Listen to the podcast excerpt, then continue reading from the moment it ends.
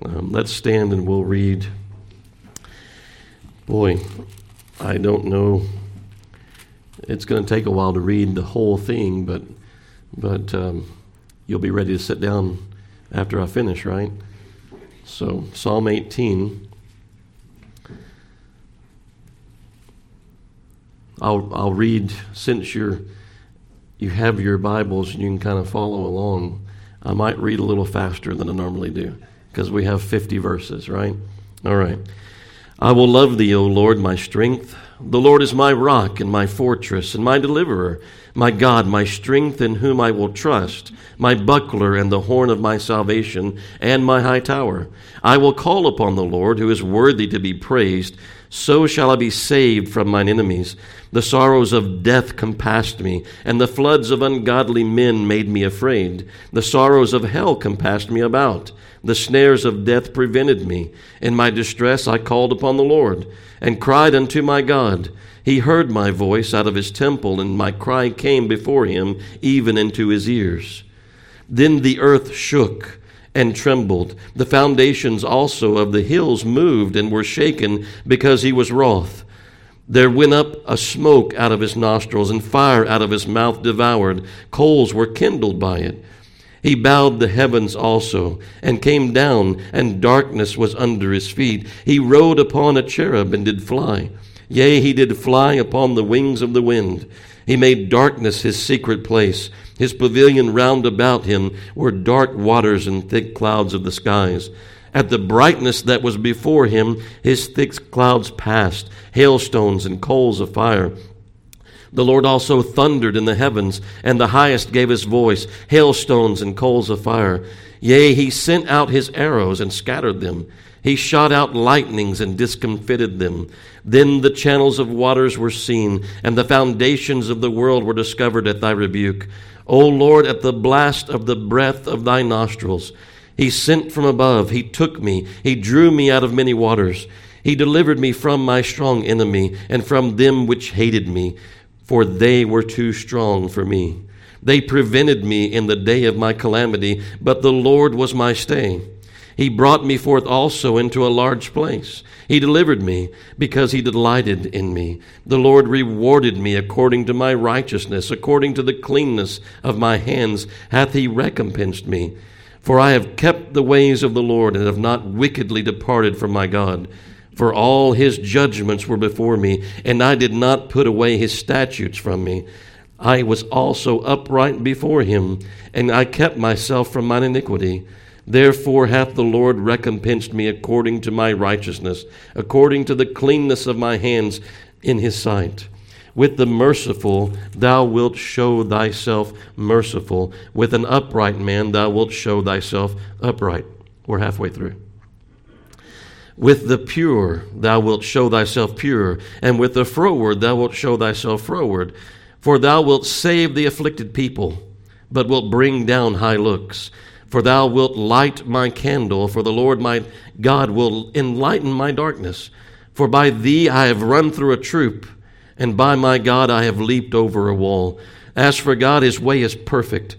The word of the Lord is tried. He is a buckler to all those that trust in him. For who is God save the Lord? Or who is a rock save our God? It is God that girdeth me with strength and maketh my way perfect.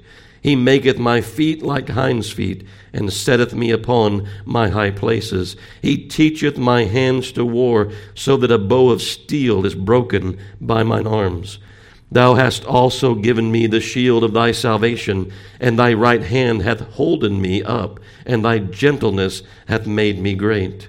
Thou hast enlarged my steps under me, that my feet did not slip. I have pursued mine enemies and overtaken them, neither did I turn again till they were consumed. I have wounded them excuse me, that were not able to rise. They are fallen under my feet.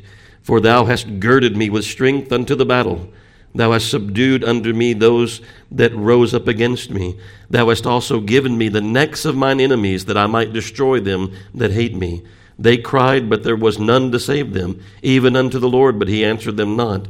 Then did I beat them small as the dust before the wind. I did cast them out as the dirt in the streets. Thou hast delivered me from the strivings of the people, and thou hast made me the head of the heathen. A people whom I have not known shall serve me. As soon as they hear of me, they shall obey me. The strangers they shall submit themselves unto me. The strangers shall fade away and be afraid out of their close places. The Lord liveth, and blessed be my rock, and let the God of my salvation be exalted. It is God that avengeth me, and subdueth the people under me. He delivereth me from mine enemies. Yea, thou liftest me up above those that rise up against me. Thou hast delivered me from the violent man. Therefore will I give thanks unto thee, O Lord, among the heathen, and sing praises unto thy name. Great deliverance giveth he to his king, and showeth mercy to his anointed, to David and to his seed forevermore. I don't know that I'll do that when we come to Psalm 119. We may just take those eight verses at a time. yeah. So that was a lot to read. So the fourth longest psalm in the book of Psalms we just read, that was the fourth longest. I didn't read the uh, superscription that's given here, but it is to the chief musician, a psalm of David, the servant of the Lord who spake unto the Lord the words of this song.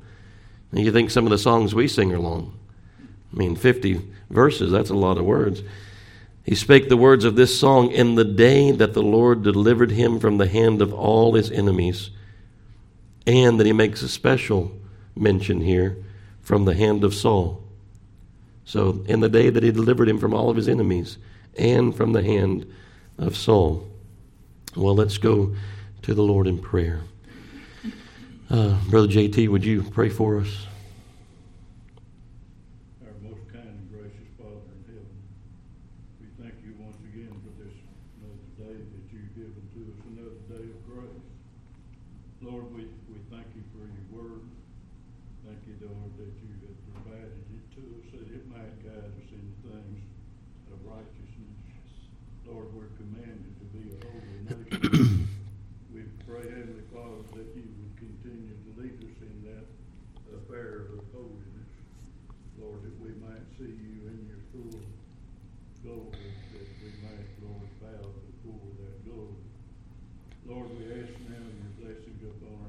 Yes. this morning as he brings his word.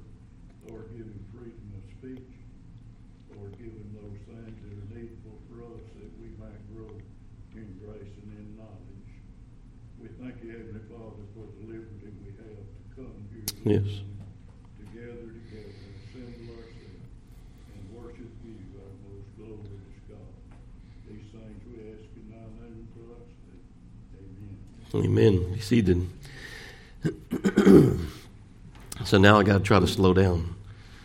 I didn't go as fast as I could have gone, but I would have tripped over myself, Danny, probably my tongue, if I tried to go much faster. But now that I'm getting to the time to preach, I need to try to slow down a little bit. Brother Wiseman used to be my chief complainer at, at speaking too fast. He'd have trouble hearing. So I don't, I don't want anybody to have trouble hearing. Certainly not because of me. A pastor friend of mine, and you may have seen it on, if you've been on the sermon audio, uh, our sermon audio page. Has anybody been on our page recently and saw the, the uh, Psalm 18 that, that Lydia had uploaded by Dr. Roy Cook? You remember Brother Roy Cook, don't you? Brother Cook didn't speak fast. He, he spoke slower. But um, yes, the heading or the title of the psalm that he gave it was this David looks back. That's, you know me, I tend to give titles from the text. But if I was going to give one that wasn't in a verse that I was dealing with, that'd be a good one. David looks back. Because really, that's what, if you read the, the superscription there, that's what David's doing, isn't he? It was a song that he wrote upon the Lord delivering him from all of his enemies and from the hand of Saul. So, this is something that David's writing after the fact. In fact, you find pretty much word for word. There are some differences, but pretty much word for word, you find this um, again, and it's in. Um, Drawing a blank now. I'm going to go to my notes. It was, I think it's 2 Samuel 22, if I'm not mistaken. Yeah. 2 Samuel 22 records these same words that we have here in Psalm 18. There's something of note whenever you look at where you find that being written again in Scripture, it's after the death of Saul. That's in the preceding chapter, right? So in chapter 21, we find the death of Saul. In chapter 22, David sings this song. You know, again, and as we read here in Psalm 18, we see from the hand of all of his enemies and from the hand, you know, of Saul. So we see something uh, of that somewhere else, you know, in Scripture other than just here in Psalm 18. So it's a song that's sung more than than once, you know, there in the, in Scripture. So you, you, as I read that there, and I see that David says that he sung this, or the words of this song he wrote, you know, was the day the Lord delivered him from the hand of all his enemies. And then, like I said before, there's this special mention. I don't, what is that, Danny? Um, I, I, know they'll have an award ceremony for football, and I'm trying to remember what club puts that on. What is it? The what? Yeah, there's a. And when I was, who was it? The Booster Club. Yeah. And there would be, you know, there'd be all these mentions, and then there'd be an honorable mention, you know. Uh, well, here, David gives a specific mention to Saul, right? I mean, this was, so when you think about that, what, what comes to mind? For me, it's this that was a particular trouble out of all the troubles. I mean, here's all these troubles for all of his enemies, and then there's the mention, you know, of from the hand of Saul. And I know in my life, I'm sure in your life it's the same. If I think back about past troubles, there's a particular one that rises to the top. There, there's, there's a one that was more trouble than other ones. Or there was one that was more you know, protracted. There was one that was more long and drawn out. There was one that was more painful. You know, there's maybe different things that we could say is the reason why that one rises to the top. It's still a part of all of them, but this is one that's singular uh, in in the midst of them. Um, that we faced in our lives and found the Lord to be gracious and, and faithful, just as David, you know, does here. Um, a trouble, in other words, that's worthy of mentioning. A, a trouble maybe that, that we've used often. Uh, I have found it to be true in my experience, this one particular trouble that I went through, when I've had an opportunity to share it with somebody that I've never even met before. It is incredible to see. Uh, there, at times, there have been people moved to tears. And I'm not talking about people that, that, I, that I particularly knew. These are people that I don't really know that well at all. Um, most of them that have been moved to tears were, were those that, who professed faith, you know, in the Lord. Um, but it's, it's, it's really rather remarkable because it's been, I don't know how many years now. See, it's a particular trouble in her life, too, that rises to the top. Um, you said 23? It doesn't seem like 23. 23 years ago. Uh, but something that happened in my life 23 years ago to recount it to someone and it moved them to tears. That's not my purpose in telling them about it. My, my, my purpose is to exalt the Lord and His goodness and His graciousness and His mercy that He showed. And, and that's the thing, hopefully, that's moved them to tears and not some dramatic way that I'm telling a tale. Um, but here, David found that to be a trouble that was worthy of mentioning individually. You know, he didn't choose the situation with Absalom to mention individually. It's here, the situation with Saul, that he mentions, you know, individually. And like I said, I'm sure there's there's something that you've gone through that you feel similarly about um, because of the great despair, maybe, that we were in. You know, during that time, we found ourselves in great need. Um, with David, it was a it was a trouble that involved the prospect of the loss of life. You know, they, Saul was trying to kill him. You know, I know in my particular trouble, it involved you know the prospect of the loss of life. Um, so that for me is the reason why it stands kind of head and shoulders, you know, above you know the rest. But in verses one through three, as we look at the the entirety of the psalm, we find David declaring his love for the Lord. Now, your version of the scripture may not read exactly like mine, but in the King James, it says this I will, Cohen. You see that word there? I will, right? We've kind of talked about that a little bit in uh, past days about y'all's next, you know, study. I will love thee. Uh, I don't know what the what does the NASB say there. Yeah. I will love you. I will love thee, O Lord, my strength. So we see David declaring his love for the Lord, who is his strength, who is his salvation. In, in, in every difficulty from all of my enemies and from the hand of Saul, he says. In verses 4 through 19, we see David declaring how he was in distress, and the Lord, indeed, in all these places, showed great mercy in delivering him out of you know, the hand of his enemy. He says in verse, verses 20 through 28, he talks about, he declares that the Lord is a rewarder of those who diligently seek him. He's a rewarder of those who are obedient, you know, unto him, who follow at his call. You know, he's it's it's that situation and circumstance that Brother JT was was was describing to us this morning about us being the apple, you know, of his eye in a sense. And so, because the Lord has delivered David, we see in verses 29 through 42 that David declares God to be his hope for the future. He, my, my, my every reason to hope the Lord's going to deliver me tomorrow is because He delivered me yesterday and the day before and the day before and the day before. Uh, and He will do so all the way into the end, right? So He declares God to be His hope for future victories because God has showed himself faithful in the past. If he will overcome in the future, it's going to be because God's going to deliver him just like he has, in other words, in, in the past. And then in verses 43 through 50, we see David declaring in the remainder of the psalm uh, God gives deliverance to his king. And certainly we can see some messianic application there, can't we?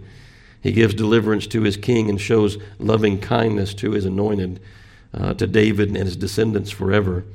So, in those verses, we certainly can see uh, a picture, you know, of Christ. You know, David being a type, you know, of Christ. But today, we're we're just going to try to focus on verses one through three.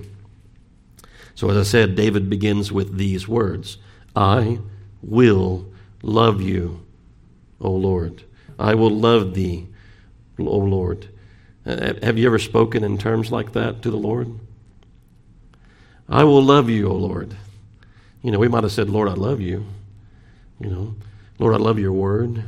Lord, I love your people. Um, you know, Lord, I, I, I, love the, the hymns of praise that, that we're able to sing. Lord, I love the fellowship. Um, you know, we could say in, in that way, but, but uh, I will. I mean, there's a declaration that he's making. There's a determination. I will love you, Lord. And it's more than words. So, how does David declare his love for the Lord? Well, I think as you get to verses 20 through 28, let's read some of that. Let's go back there, verses 20 through 28. The Lord rewarded me according to my righteousness. Right? According to the cleanness of my hands hath he recompensed me. For I have kept the ways. That even gets a little closer to what, what I'm driving at. I have kept the ways of the Lord. In other words, he was obedient. You know, does that describe, you know, us? Obedient. Uh, how, do we, how do we show our love for the Lord? Obedience, right, exactly. It's obedience. Listen to what John 14, 23 says. You may know it just by me saying John 14, 23. Jesus answered and said unto him, If a man love me, he will keep my words.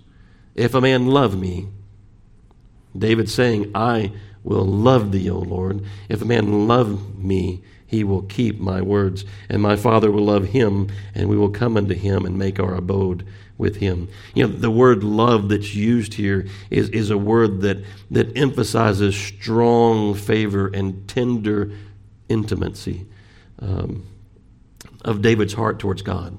This isn't just, you know, I believe there's a God. No, this is, I will love thee. This is a declaration that he's making. I will love thee, O Lord.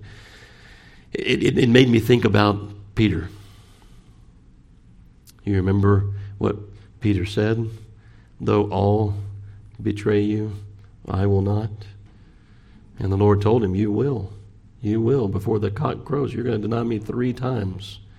Well, we, we, we, the focus that I'm coming to is in John 21 15, where when they were sitting down and, and eating, that the Lord says to Peter, He says, Simon Peter. He throws Simon there, you know, in front of Peter. Simon, son of Jonas. What did, what did Peter say? Though everyone else forsake you, I'll not do it.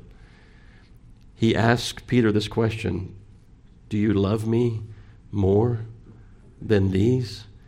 I mean, you think about these other men. I mean, that, that, that just makes me think about how they were, they were arguing amongst themselves who was the greatest, right? And you imagine the Lord putting Peter on the spot in front of his brethren do you love me more than they do? You said that you did. You know, do you love me more than these? Peter says, Yea, Lord, thou knowest that I love thee. He said unto him, Feed my lambs. How many times did Peter deny the Lord? Three. How many times the Lord asked Peter if he loves him? Three. Verse 16, he saith to him again the second time, Simon, son of Jonas, lovest thou me? He saith unto him, Yea, Lord, thou knowest that I love thee. He saith unto him, Feed my sheep. He saith unto him the third time, Simon, son of Jonas, lovest thou me? Peter was grieved. I, I don't think Peter was annoyed. I, I, don't, I don't think that captures, you know, what's happening here. Peter was grieved, you know, in his heart. Yeah, sincerely grieved. I mean, what when you, you think about one of the Gospels when it's when it says that Peter denied the Lord the third time, the Lord looked. He he was he was within sight of the Lord, and the Lord looked upon him. And what did Peter do? Anybody? He went out and wept bitterly. Yeah, and so here I think that's coming back. You know that that that bitter weeping that, that bitter sorrow um, over having made this boast. You know, I'll not deny you, though everybody else will. You know, I'm, I'm stronger than the rest. Um, you know, comes back here. It comes home to roost, you know, so to speak. And um, Peter's grieved because the Lord said unto him the third time, Lovest thou me? And he said unto them, Lord, thou knowest all things. In other words, it's kind of like last week. You're not going to fool the Lord. Right? Psalm 17. You're not going to fool the Lord. Lord, you know whether I love you or not. You know that I love you. And, and the Lord doesn't say in any of that, He doesn't say to Peter, No, you don't love me. You denied me three times. When Peter says, Lord, you know that I love you, the Lord didn't say, mm, I know you don't. You know, so Peter says here, Lord, thou knowest all things. Thou knowest that I love thee. And the Lord said, Feed my sheep. In other words, how do we show our love to the Lord? We said obedience. What had the Lord called Peter to do? Feed my sheep. Feed my sheep. Do what I've called you to do, Peter.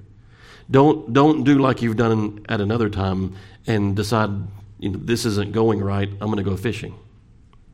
You know, I've, I've, I've taken you away from those fishing nets and made you a fisher of men. You know, so do what I've called you to do. Follow. In other words, in, another place, it'd be like, follow me. You know, follow me. So our love for the Lord is not measured by our comparing ourselves to other Christians, right? Because the Lord asked him the question in the beginning Lovest thou more? Lovest thou me more than these? You know, you're going to compare yourself. You know, that's not the measure of our love. The measure of our love towards the Lord is in our obedience. You know, I can always find somebody that I can say, well, I'm better than that person. You know, there's always someone. Um, I guess maybe that it gets down to the point where that person can't, but but I'm sure that person even thinks that he, you know, is better than somebody else. But but um, it's not by comparing ourselves to other disciples around us. It is found in our loving and following after Him, seeking to do all that we do for His glory. Loving the Lord with all of our heart, our soul, our mind, and our strength. And right there, we can go ahead and make comparison to ourselves and Peter, because none of us love the Lord with all of our heart, with all of our mind, with all of our strength. Uh, we fall short. We know we do. And Peter fell short. But do we love the Lord? And there's a man that came to R.C. Sproul once and he was having trouble with a lack of assurance. And so R.C. asked him, Do you love the Lord? You know, with all of your heart? And the man was like, No. And he just takes him down this path and he finally gets to the end and he says, Do you love the Lord at all? And the man said, Yes. And he said, Then you have reason to hope that you belong unto him. If you love him at all, you know, um, you're not at enmity with him. You love him. You know, do you fall short? Yes. You know, do we fall short every day? Yes. It's not our aim. It's not our goal. I mean, we're, we're, we're, we're trying to hit the target every day, but we fall short. Oftentimes we fall short. Peter fell short and he went out and he wept bitterly, but what was there was repentance when we fall short. I mean, we're, we're desiring to obey, so when we fall short, what do we do? We repent. Lord, I'm, I, am i am sorry. I, I fell short today. Um, you know, I, I let this or that get the better of me uh, I said this or that and I shouldn't have said it. I thought this or that and I shouldn't have thought it. Um, you know, and I don't want to think that anymore. I want to repent of that, turn from that. I want to. I don't want. I want to have victory in that area of my life. That Father, you've allowed me to see that I need. I need some real help here. I need some real help here. If we confess our sins, right? 1 John 1 9, He's faithful and just to forgive us our sins and to cleanse us from all unrighteousness. So, you think about this love. We've already said obedience, right? What about this? You know, John 13, 35, by this shall all men know that you're my disciples if you have love for one another. So we love the Lord. How do we know that we love the Lord if we love his people? If we love his people? If you love his people, you love his word, you love to obey him, you love the Lord. You know, there's there's evidence there that there's been, you know, work of grace done, you know, in your life. 1 John 3 14 through 24 says this We know that we've passed from death unto life. That's, that's quite a statement, isn't it? Passed from death unto life. We know that we've passed from death unto life because we love the brethren. He that loveth not his brother abideth in death. Whoso hateth his brother is a murderer, and you know that no murderer hath eternal life abiding in him. Hereby perceive we the love of God because he laid down his life for us, and we ought to lay down our lives for the brethren. But whoso hath this world's good and seeth his brother have need, and shutteth up his bowels of compassion from him, how dwelleth the love of God in him? My little children, let us not love in word, neither in tongue, but in deed and in truth. And hereby we know that we are of the truth, and shall assure our hearts before him. For if our heart condemn us, God is greater than our heart, and knoweth all things. I mean, Apply that last part to Peter. He was grieved, his heart was condemning him. But God is greater than our heart and knoweth all things, and that was Peter's confession Lord, you know whether I love you or not. You know whether I love you or not. Beloved, if our heart condemn us, then we have confidence. Our heart condemn us not, then we have confidence toward God. And whatsoever we ask, we receive of Him because we keep His commandments and do the things that are pleasing. Right there, right? This is connected to the love of God, loving the brethren, and obedience. And this is the commandment that we should believe on the name of his Son, Jesus Christ, and love one another as he gave us commandment. And the he that keepeth his commandments dwelleth in him, and he in him, and hereby we know that he abideth in us by the Spirit which he has given us. But if I were to go back up in those verses that I read to you, and we saw the point, you know, where we have loving the brethren is loving the Lord. We saw the point where obedience is loving the Lord, showing our love towards the Lord, laying down our lives for the brethren. But you know, is on one side, but then on the other side, but whoso hath this world's good and seeth his brother have need, and shutteth up his bowels of compassion from him, how dwelleth the love of God in him? In that you've done it to the least of these, my brethren. I'm connecting some dots here, right? You've done it unto me. So, loving the body is loving the Lord. Because, like Brother JT said this morning, it's his body, right? It's his body. So, this is somewhat of what we could say when we see what David says in verse number one when he says, I will love thee, O Lord. Now, let's go to the will part going. If we will, if we do, why will we? Why do we? Why do you love the Lord? Why will you love the Lord? If I would love the Lord with all my heart, with all of my soul, with all my mind, with all my strength, why do I? Did I just get up one day and decide I'm going to love the Lord? Well, let me tell you, if that's where you're coming from, tomorrow you may decide, I don't love the Lord. Right? If it's your will and you've decided on your own, then you may undecide, you know, tomorrow.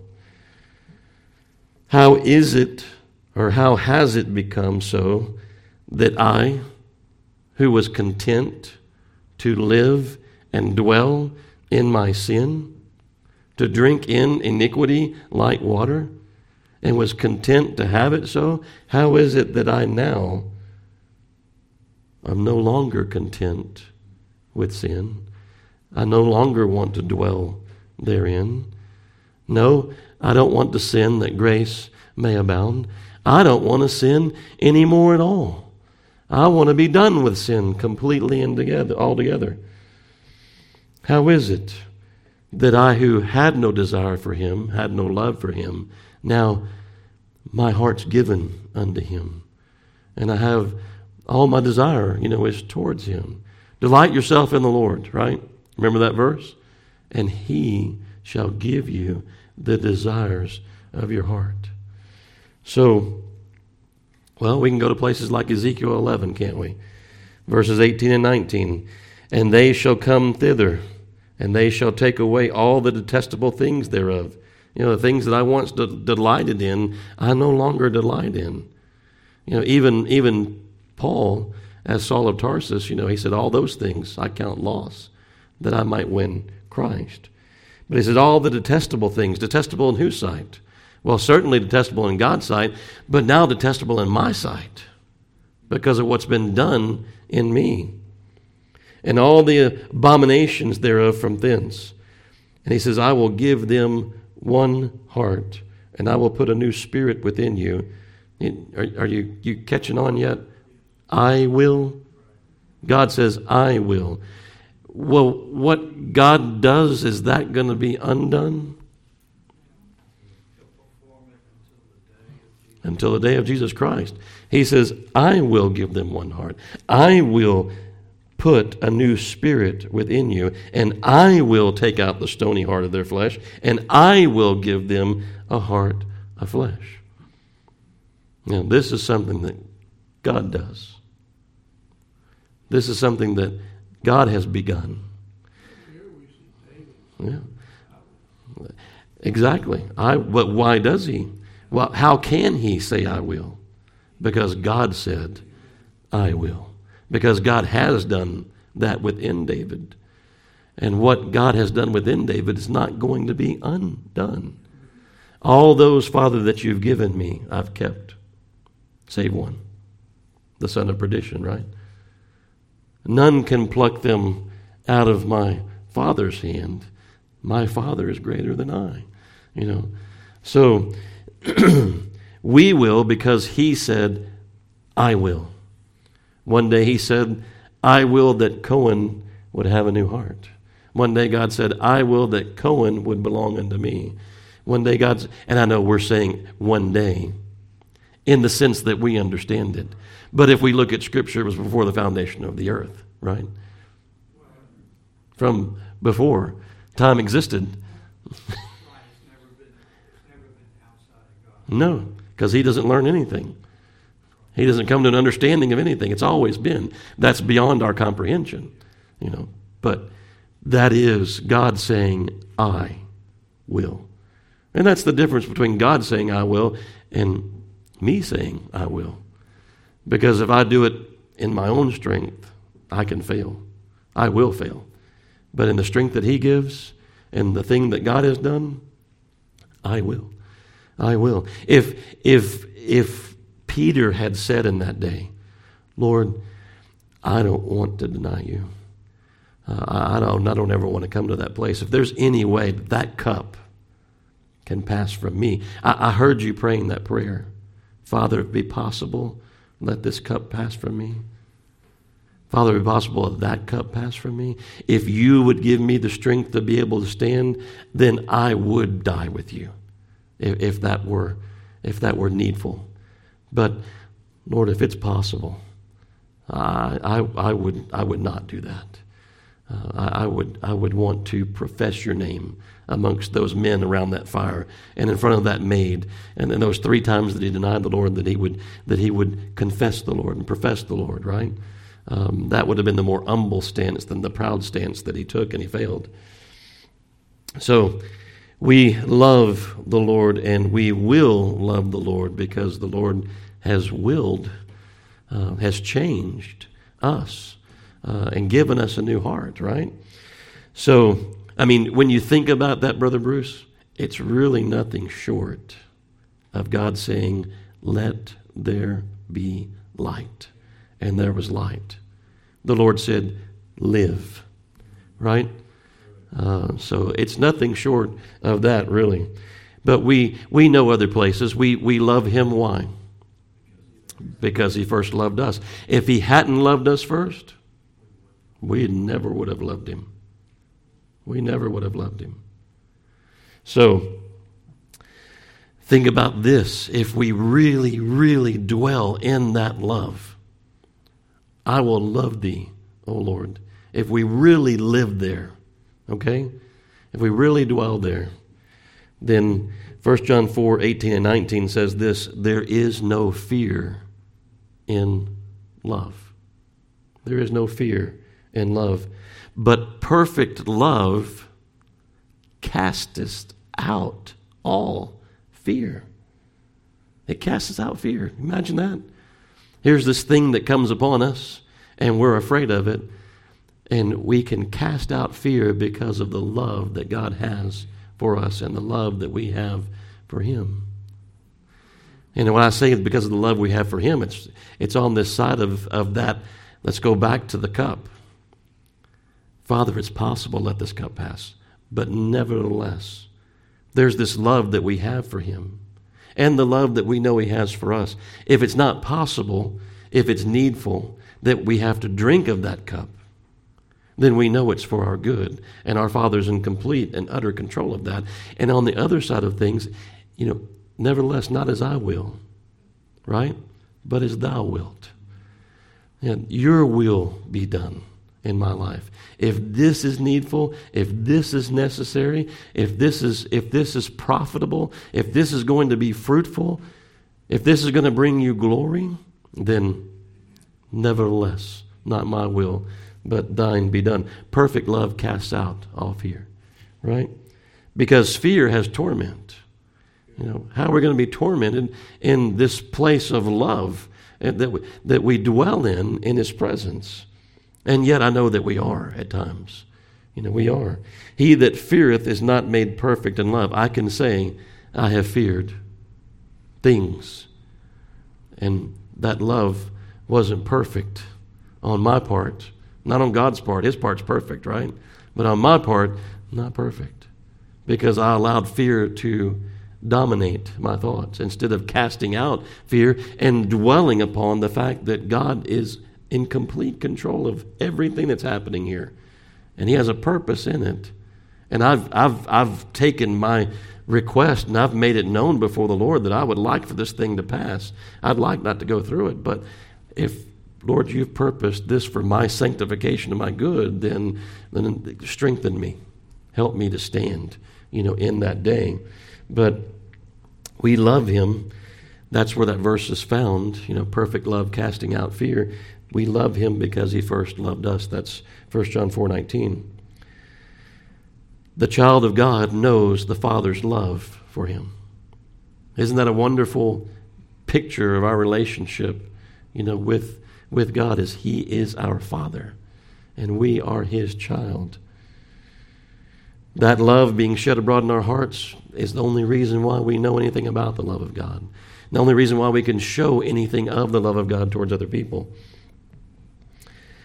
Where would we be in the troubles that we face in this life without Him?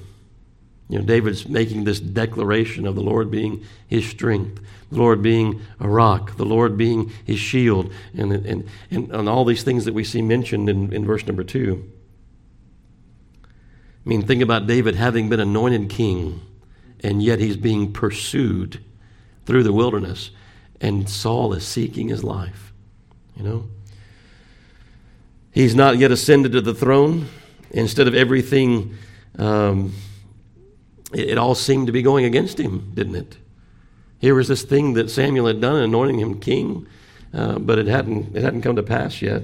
Someone's trying to put him to death, but instead of focusing on Saul, it seems as David's saying here, I'll love the Lord. I'll love the Lord's will. I'll love the Lord's purpose. I'll love the Lord's design. I'll love what the Lord's doing at this time in my life.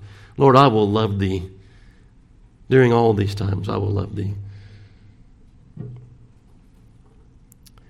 we think about that idea of fear, I, I often, whenever my children have gone through things, and boy, I need to be reminded of this, you know, myself, but I've reminded them of 2 Timothy 1 7.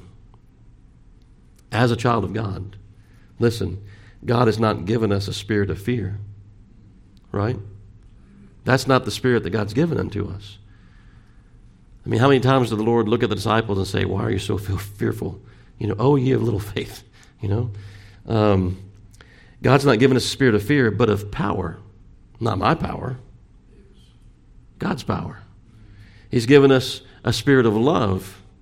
This love that He has towards us. What can separate us from the love of God? Right? I mean, Lord, have you forgotten me? Lord, you know, here I am, you know, this, this situation. I just kind of feel like I'm, um, I'm flapping out here in the breeze and, you know, dwindling away here. Um, I, I can't see you. Well, there's back to the feelings again, right, Going. What does God's word say? I'll never leave you nor forsake you. I love you with what kind of love? Everlasting, right? I, I like when you when you answer those things. He's loved us with an everlasting love. And I don't know. We uh, begin to comprehend that in one sense. Uh, we know something of it because God's shown it unto us, but but um, He didn't just kick Peter to the curb when when Peter denied Him three times. You know. Um, but he's not given us a spirit of fear, but of love, of, of power, rather, of love. And those two things, the power of God, the love of God, what's the next thing that comes in that verse? Sound mind. Right? That ought to give you a sound mind. That ought to quiet and quell and cause you to be able to cast out all fear. Right? Because of God's power, because of God's love giving unto us a sound mind. A sound mind. More sound than you see people's wills, right? I being of sound mind and body. You know, this is a sound mind. This is the peace that passes understanding. Don't you think? You think there's a connection, you know, there? We, we, we, we, we cast our cares upon Him because He cares, you know, for us. Um, you know, so we can put some of those things, you know, here in that place. But the things that we face in this life, the things that we are called to go through, are not necessarily the things that we would choose for ourselves, are they? I mean, one, one preacher used to say, it's a good thing that the headlights don't shine all the way home. You, know, you can't see what's around the corner because there's some things coming that you'd have, you know, a lot more time to think about, a lot more time to fret over, you know, before they ever got here. You know, let those things take care of themselves. Focus on here and now. You know, there's enough trouble for you to think about right now, not to have to worry about those things. Um, yeah, yeah. So they they wouldn't be things that we would choose, except that we know that God's intended them for our good, and that's why we could say, "Nevertheless, not my will, but Thine, you know, be done." But we've not been given a spirit of pure fear. We've been given one of power, one of God's love uh, that He has towards us, and that should, as we said, produce. That ought to produce. That ought to allow us to live in a place of peace. Not in turmoil, but in peace and rest, a sound mind. Because fear, we read earlier, what comes along with it? Torment. That's not a sound mind. That's being tormented. Uh, but here we're given a sound mind, trusting in, hoping in, waiting upon, looking unto the Lord, as David does here. Fear is a great thing, but God's greater than fear, right?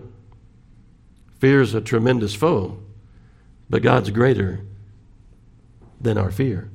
God's greater. We ought to take these things, say, Lord, I'm afraid. I don't want to be afraid. Lord, I'm troubled. I don't want to be troubled. Lord, I'm worried about this set of circumstances. I don't want to be worried. I want to dwell in this place of love, of your power, and have a sound mind. I want to dwell there. So, we love the Lord. Apart from the work of God in us, we would be those who love not God, but the world uh, and the things that are in the world, right? 1 John 2 15 through 17 Love not the world, neither the things that are in the world. If any man love the world, the love of the Father is not in him. For all that is in the world is the lust of the flesh, the lust of the eyes, and the pride of life, is not of the Father, but is of the world. And the world passeth away, and the lust thereof, but he that doeth the will of God abideth forever. Now, Danny's goal on the football field may be a touchdown. But Danny's goal in life better be Christ. Yes. If it is in his life altogether, it will be you know, there too. Um, but there's a lot of guys that play on the football field with him, on the team with him, that their their goal is not that to love the Lord with all their heart, their soul, their mind, their strength.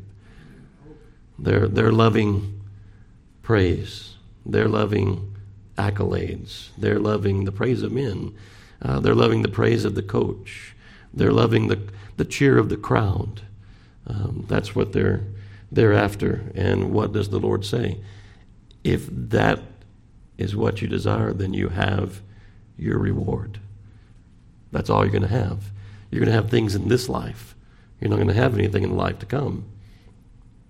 But David resolves by the grace of God to depend upon God, whatever enemies that he may have to deal with, whatever they may be, whatever he's called to encounter, he resolves to love the Lord to have that sound mind, to be at peace. Um, again, the thorn in the flesh, right? Paul besought the Lord that it might be removed. How many times? Three times. We mentioned this last week. And the Lord says, My grace is sufficient for you. And so, what does Paul do? We said last week, he gloried rather in his infirmity. Lord, if this is necessary, then so be it. Lord, if this is needful, your will be done instead of, instead of mine. Mine would be to be rid of this. I've, I've, I've, I've petitioned you three times that it might be removed. But if it's not best for me that it be removed, then um, I'll glory in that it remains, um, that I continue in it. So, in the end, because this is what God has done within us, we could say this about it it is an unconquerable love. What shall separate you from the love of Christ? It is an unconquerable love. No matter what may happen in your life from here on, it is an unconquerable love because it is the love of God. It is an unconquerable love because it is what God has done. It is an unconquerable love. And so David can say, I've been through all these things. I mean, all these enemies and the hand of Saul. Whatever lies between me and heaven, I, am I'm, I'm going to love you, Lord. It's an unconquerable love. I have nowhere else to go. You remember those people who's, who, who left after the Lord said some hard things, and the Lord turns to the disciples and he says, Will you also go away? A work had been done in those men, right? And they said, Where can we go? It's an unconquerable love. Where else can we go? Who else can we turn to, Lord? Where else can we go? So David says, I will love you, Lord, so that in the day of his distress, he would fly to God. He would fly to God. What do we do most of the time? I know in my mind, most of the time, how my mind copes with things whenever they happen is, well, at least it's not that. It could be worse. You know, a lot of times our minds do that when what we ought to be doing is going directly to the Lord and not trying to comfort ourselves that it could be worse. No, it is what it is. It's what the Lord's allowed to happen at this time. Go directly to Him. You know, look unto the Lord. Um, that we might have that sound mind. Listen, I love this passage in Habakkuk chapter 3. You're thinking about things that could happen. These are some pretty dire circumstances that Habakkuk describes that could be. He says in verse number 17, Although the fig tree shall not blossom, neither shall a fruit be in the vines. The labor of the olives fail, the fields yield no meat, the flock cut off from the fold, no herd in the stalls. That's pretty bleak. Um, I, I think, you know, oftentimes, I mean, we've got pantries that have food on the shelf, refrigerators that probably have leftovers that we've gotten tired of that may some of them may get tossed out by the end of the week. I don't know. I know what happens at our house. Um, the dog gets some of those things. It's like, wow, you know, got some of those dog food. But but uh, we've got a cat that won't eat cat food, uh, not not dry cat food anyway. Uh, we tried in the beginning. We were talking about that yesterday. We would put it, you know, in a bowl with other things, trying to get it to eat the dry cat food, you know, and it would take one claw, pick it out, just toss it away, toss it to the side. But anytime scraps came out, all over that, right? Straight from the house. Um, Yet I will rejoice in the Lord, he says. This is pretty dire circumstances. He says, Yet I will rejoice in the Lord. We don't know much about what Habakkuk's describing there. I mean, it's like you turn here and there's nothing. You turn there and there's nothing. You're almost like the widow woman, you know, who had these, I forget how many sticks it was, but she's got these sticks and she's got this little bit of oil and she's got this little bit of flour and she's about to cook her last meal, far as she's concerned. Um, we don't know much about that, but even in those circumstances, look what he says. Yet I will rejoice in the Lord. I will joy in the God of my salvation. This is, this is territory where David's at in these first three verses. The Lord God is my strength, and he will make my hinds feet. Didn't we read that in Psalm 18? We read that, didn't we? He will make my feet like hinds' feet, and he will make me to walk upon my high places. So, here, David's, this is what David's saying when he's saying, Lord, I will love you. I will love you in this set of circumstances. I will love you in that set of circumstances. I will love you in things that I would have not chosen, you know, for myself, things that have come upon me that I would be like, how am I going to even make it through this? You know, on one hand, well, the Lord's going to carry you through. It's, it's here what Habakkuk's saying. Even so, yet I will rejoice in the Lord. Though there is no blossom upon the fig tree, though there is no fruit in the vine, though the olives, you know, have failed to bloom and, and, and yield, and the fields yield any meat, and the flock cut off from the fold, and there's no herd in the stall. I mean, that was a different day. You know, there's not a corner store. There, there, there's, there's not plenty of groceries upon the shelf and money in your pocket to be able to just run down there and get whatever you want. I think I want some ice cream, you know, and go down the store and get some ice cream. And that wasn't a reality, you know, for the, if it wasn't on the property, you know, or the neighbor's property, if all that's failed, what are you going to do? Uh, you know, what are you going to do? He says, Yet I will rejoice in the Lord. Yet I will love the Lord. This is what David's talking about. We got to remember what Brother JT was talking to us about. I didn't know what he was going to be preaching on this morning. I called out that hymn, and it had those words in it, you know, about the apple of his eye. And we talked about it last week. We've got to remember that we are. We are the apple of his eye. Um, David declares that the Lord is our rock, our fortress, our deliverer. I'm wondering if I'll make it through the first three verses. Um,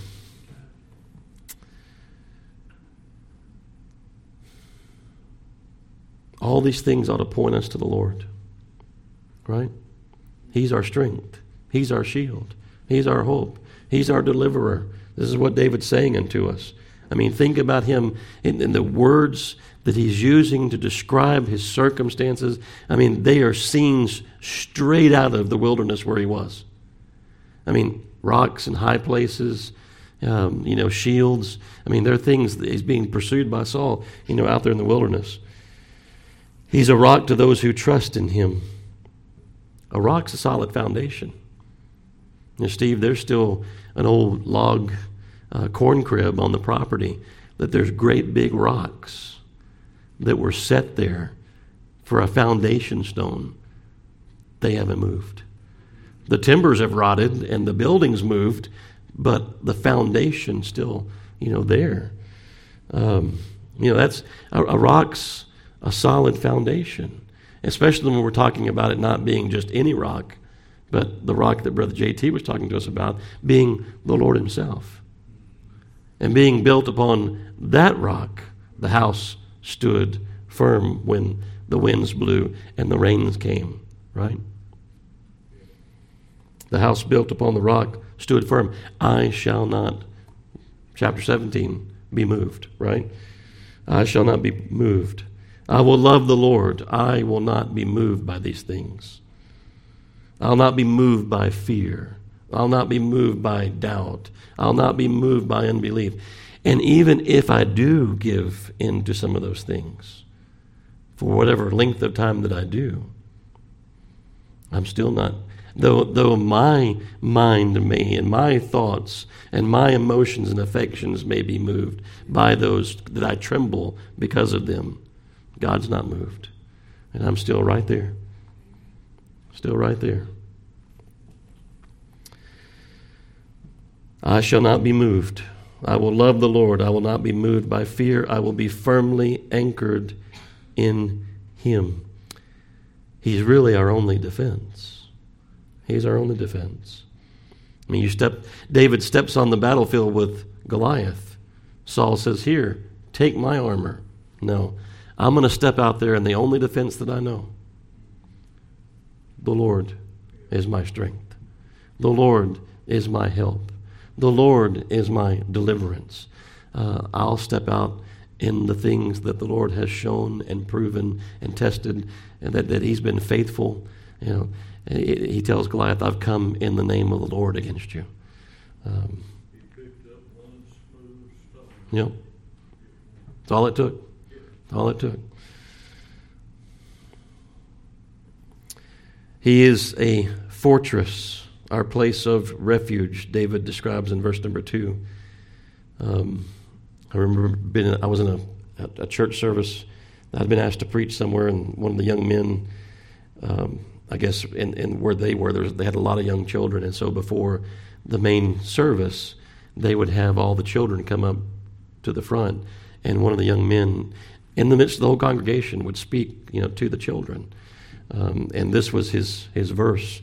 It was Proverbs eighteen ten.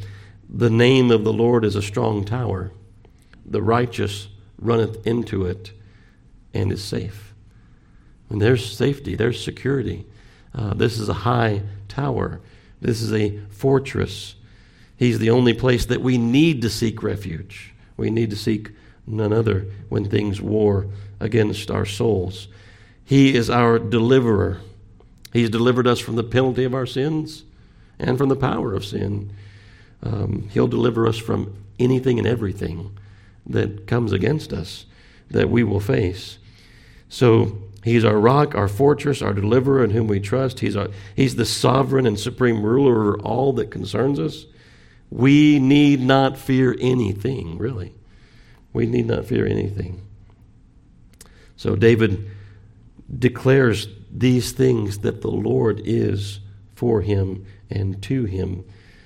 Um, a buckler, he says, you know what that is? That's a shield, right? That's a shield. So we take refuge and hide ourselves. It's like under the shadow of his wings. You know, we hide ourselves, uh, quenching all the fiery darts of the wicked one. Uh, the shield of faith that we take up. He's the horn of our salvation. So out in front, the Lord's going, gone before us. We're following after him. So the horn of our salvation out in front, clearing the way. Clearing the way pushing the enemy out of the way, I'm not going to be able to push Satan around. Right? I mean, Brother JT's got those cows and they'll push on each other, shove each other out of the way. You know, the Lord's the horn of our salvation. There's, there's strength, you know, there. Uh, he goes forth. Um, he's our high tower, sanctuary. Uh, we, we're able to, to take refuge in him and look down upon those things that oppose you know, us. Now, these are the images that David uses here, really, in one way to ask us, why are you troubled, Christian? Why do you fear? Look what the Lord's delivered me from. He's the same unto you. He'll be the same for you. He's our rock. So David found all sufficient protection in God, and he resolves in verse number three, he says, I will call upon the Lord. He's shown himself faithful. I'll call upon the Lord. I'll call upon the Lord who is worthy to be praised. So shall I be saved from mine enemies. I ran across this quote Spurgeon had in uh, the Treasury of David that was written on the Psalms. He says, No fearing or doubting with Christ on our side, we hope to die shouting, The Lord will provide. I don't know if that was in I didn't read what was in the little book this week, but um, you know, it's it's places that we see in Scripture, like with Daniel, and, and Daniel with Shadrach, Meshach, and Abednego. The Lord will deliver me. You know, know this, O King, we're not going to bow down and worship this all this this idol that you've set up. The Lord may not deliver us from the fire, but He will deliver us. The Lord will deliver us. Be it known unto thee, O king, that we will not serve thy gods nor worship the golden image which thou hast set up. He says, If it be so, our God, whom we serve, is able to de- deliver us from the burning fiery furnace, and he will deliver us out of thine hand. Uh, one preacher said he loved the, the words in Scripture, and it came to pass. It came to pass. And all these things, they've come, they're going to pass. Eventually. Some last longer than others, but they've come to pass. They've come to pass. They'll pass away out of sight, out of view. You know, they'll be like a dream. You know, uh, I remember how hard and difficult that thing was. Maybe that one thing we talked about that rises to the surface. But you'll come out the other side, and you'll be the better for it. Um, even, you know, Brother Wiseman talking about going to have a surgery and worrying about whether or not, you know, he might die on the operating table. Uh, well, if we do, we're just going to awaken, you know, there in his presence, right? So the Lord will deliver us. He will deliver us. Well, I'll just read this one verse and I'll close. Deuteronomy 32 4. David talking about God being a rock. You know, who, who's a God like our God? You know, um, who's a rock? You know, like this God. He is the rock. Deuteronomy 32 4 says, His work is perfect. His work is perfect. For all his ways are judgment, a God of truth and without iniquity. Just and right is he. How could we not love him?